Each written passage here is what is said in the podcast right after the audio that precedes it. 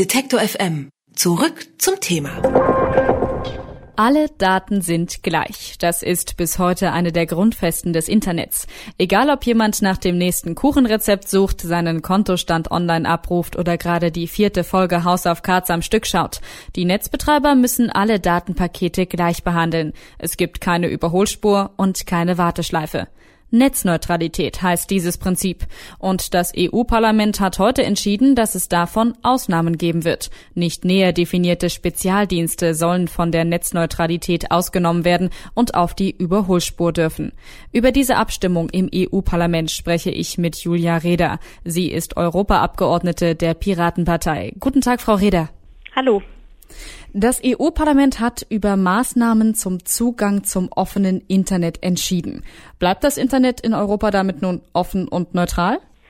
Also es ist schon bemerkenswert, dass sich das Wort Netzneutralität in dem letztendlichen Beschluss überhaupt nicht mehr findet. Und dem grundsätzlichen Prinzip, dass alle Daten gleich behandelt werden sollen, stehen jetzt jede Menge Ausnahmen gegenüber für sogenannte Spezialdienste, für den Fall, dass es zu einem Datenstau kommen könnte und vor allen Dingen auch im Mobilfunkbereich, wo große Ausnahmen möglich sind, die die Netzneutralität unterlaufen. Das heißt, so richtig neutral und offen wirkt das nicht.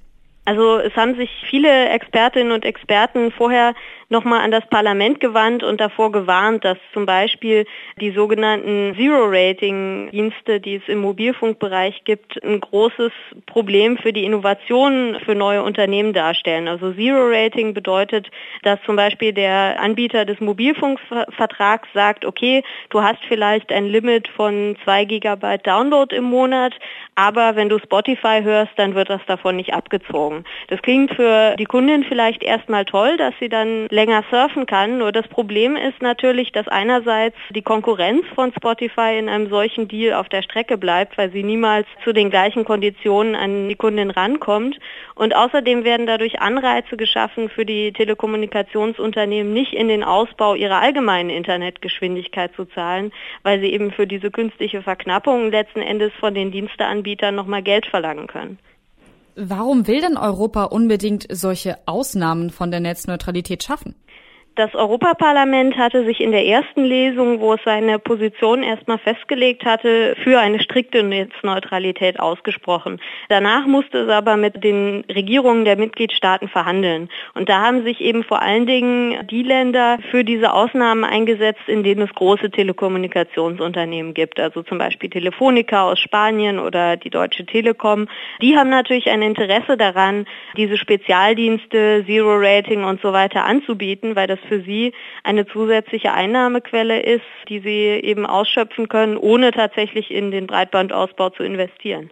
Kritik ist nicht nur vom Erfinder des WWW Tim Berners-Lee gekommen, was auch keine große Überraschung war, sondern auch zum Beispiel vom Videostreaming-Riesen Netflix. Wenn ich mir jetzt überlege, was Sie über Spotify erzählt haben, dann wundert mich das ein bisschen, denn das Streaming-Portal könnte ja prinzipiell auch von solchen Regelungen profitieren, oder? Ich glaube, Netflix trifft vor allen Dingen eine Regelung negativ. Das ist die, dass Telekommunikationsanbietern erlaubt wird, verschiedene Klassen von Internetverkehr unterschiedlich zu behandeln. Also zum Beispiel Videotelefonie grundsätzlich schneller auszuliefern als zum Beispiel Filesharing. Das ist insofern blöd für Netflix, weil die gerade beschlossen haben, dass sie ihren ganzen Videoverkehr in Zukunft verschlüsseln wollen. Verschlüsselten Dienste kann man da natürlich nicht so einer Klasse zuordnen, weil man nicht sieht, was drin ist und dementsprechend würden die dann langsamer transportiert. An der Stelle muss man halt Netflix absolut zugute halten, dass es natürlich gut ist für die Privatsphäre der Menschen, wenn möglichst viel Internetverkehr verschlüsselt ist. Weil wenn quasi nur die geheimen Informationen zwischen Whistleblowern verschlüsselt werden, dann würde man das denen ja sofort ansehen. Also dass jedes Mal, wenn eine verschlüsselte Kommunikation getroffen wird, irgendjemand was zu verbergen hat. Also im Prinzip werden jetzt durch diese Regelungen Anreize Anreize geschaffen, den Internetverkehr nicht zu verschlüsseln. Und da müsste sich eben auch so ein Unternehmen wie Netflix überlegen, ob es seinen Beschluss zur Verschlüsselung wieder ändert. Jetzt haben Sie darüber gesprochen, dass diese Verschlüsselung wahrscheinlich angeregt wird, weniger zu nutzen. Können Sie denn nochmal zusammenfassen, auch wenn Sie einiges bereits angerissen haben, was diese verminderte Netzneutralität oder die nicht mehr vorhandene für den Internetnutzer selbst bedeutet? Also die verminderte Netzneutralität bedeutet, dass verschiedene Arten von Internetverkehr unterschiedlich schnell bei mir ankommen. Das könnte zum Beispiel heißen, dass wenn ich Filesharing betreibe oder wenn ich einfach neue Dienste nutze oder eben verschlüsselte Kommunikation, dass die entsprechend langsamer ist.